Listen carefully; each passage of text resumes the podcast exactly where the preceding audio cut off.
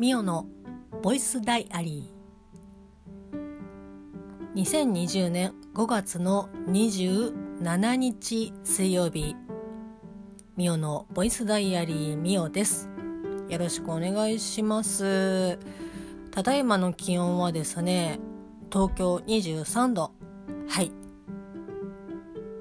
えー、自己紹介に言わなかった気がしますけど私は今東京に住んでおります、えー、曇り時々晴れですね。はい、えー、今日話すことはですね芍薬についてちょっと話したいと思います。はい。今ですね私の家のまあうち 2DK なんですけどえーと、キッチンのところにですだあの台所のところにですね芍薬とあとその芍薬についてる葉っぱ、えー、花瓶に刺すにはちょっと葉っぱが多すぎてでも全然ね元気な葉っぱなのでそれを切り落とした葉っぱをちょっと大きめのお皿に水を張って、えー、その中に葉っぱをつけてたりとかするので結構台所のテーブルはですねグリーンで今いっぱいになっております。まあ、この芍薬どうしたのかっていうと私5月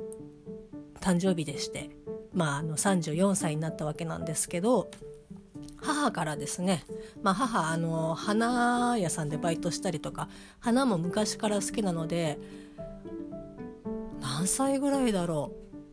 まあ30代に入ってから結構花を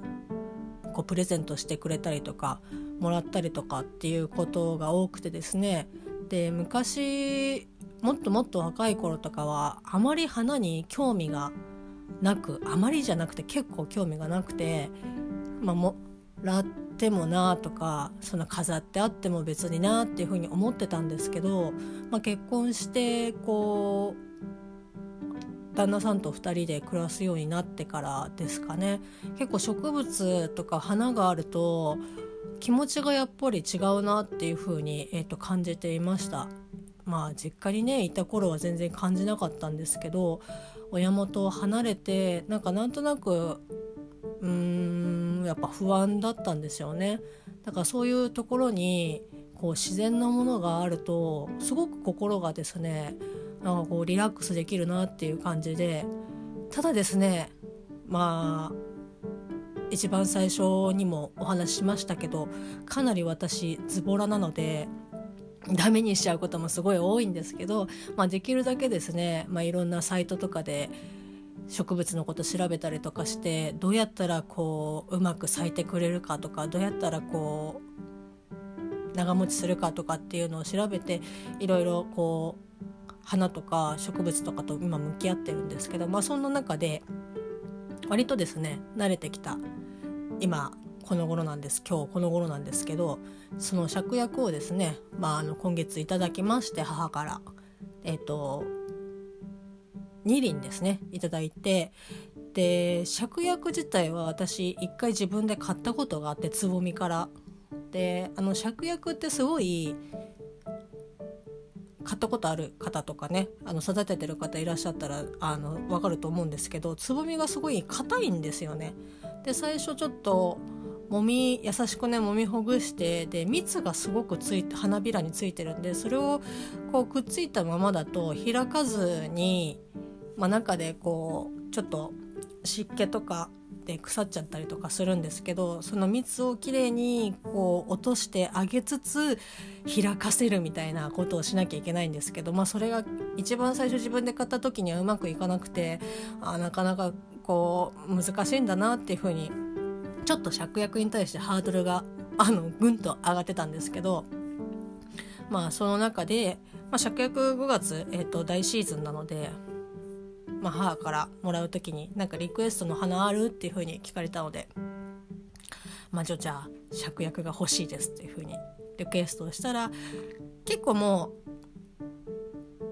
四分咲きぐらい結構もうつぼ硬いつぼみからだいぶほぐれてもうあと咲くだけだよみたいなぐらいのつぼみの芍薬を、えー、2輪もらってで瓶に刺したんですけどもうあっという間に開きましたね。あ芍薬ってこんなに大きく咲くんだっていう風にお店とかでねよく芍薬もう咲いてるやつ見たりとかするので知ってはいるんですけど実際自分の家で目の前でこうどんどん大きくなって咲いていくっていう経過とかを見てたりとかするとすごくですね楽しかったですね。あのですね本当に最初チューリップみたいな感じで咲いてるんですけどそれがだんだんこうチアのボンボンみたいな感じでこう円形にな丸になっていくんですよ。あす ここまで咲くかみたいな感じで見てて楽しかったですね。でただですねまあちょっと私のやり方があまり良くなかったのかもうそういうものなのかっていうのは分かんないんですけど。まあ、曇りが続いたりとかあと曇ってるのに気温が高かったりとかね、まあ、今日23度ですけど高かったりとかするとまあ、室内、えー、締め切ってるとですねすごく、まあ、うちの家はですね暑くなってしまって、まあ、その熱気でからか分かりませんがちょっとですね弱ってしまって二輪中の一輪がですね急激に花びらをこう落とし始めるという、まあ、もう結構もう咲いててもう完璧にもう100%咲いてる状態でしばらくいたのでまあ時期といえば時期なのかもしれないなと思いながら、えっと、見てたんですけどふと見たらその芍薬の花瓶まああの瓶に入れてるんですけど瓶がですね水がえらい勢いでなくなっててで今までズボラの私はもう本当に2日にいっぺんひどかったらこう週1ぐらいで水を変えるっていうズボラだったんですけどパッて見たらあれこの間水入れたばっかりなのにえもうなんかもう水なんか底つき始めてるんだけどっていうので芍薬ってこんなに水吸うの？っていうのでまあそれだけねこう大きな花を咲かせそれを維持するのに栄養な水ガンガン吸ってるのかなっていうふうに思ったんですけど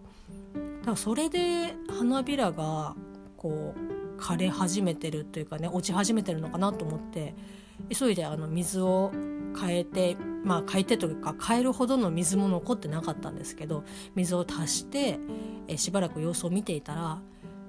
あんなにこうパラパラパラパラ落ちていた花びらが一気にピタッと止まって今だから半分花びらが散ってもう半分はまだギリギリ残ってるみたいな感じなんですけどあこれはもしかしたら私の水あげるタイミングが遅すぎたのかなって 鼻の方ばっかり目いってて肝心のねその花瓶の方に入ってる水の量を全く気にしなかったというねああダメだなって思いながら。今止まってるあの落ちるのが止まってるので、まあ、長く持ってほしいなっていうふうに、えー、と思ってます。で台所以外にもですね植物、えー、とあります、まあ、ちっちゃなあのベランダがうちにはあるのでそこにですねガジュマルとミントあとゼラニウムがあります。えーと、これはですねあとハイビスカスもありますね。ハイビスカスとゼラニウムは去年の2019年ですね。2019年の5月の誕生日に 旦那さんから、えーと、8でいただきました。で本当はもう1個あったんですけどそれはちょっと早々に枯らしてしまって、えー、今はハイビスカスがギリギリ、えー、持っています。でゼラニウムはガンガン咲いています。ゼラニウムの生命力すごいなっていうふうに思ってますけど。はい。でガジュマルは私が個人でちょっと育ててみたいなと思って頑張って育てています。あとですね旦那さんが、えー、お世話をしているサボテン、えー、と3つがあります、えー、と金糸丸と,、えー、と小町とあともう一個ありましたね。名前忘れちゃいましたけどこの間鉢植えあの鉢替えをして元気に、えー、生きております。まあ、そんな感じでですね結構天気とか、えー、と植物を育てる上で天気とか最近ですね気にするようになってます。うん、なんかこう長く見てたりとかすると愛着がやっぱりですね湧いてきますね動物と違ってなんかサバサバするかなっていうふうに思ってましたけどいざ自分の生活の中に生きているものが目の前にあるとまあね大切にしないとっていうふうに思って育てています。ま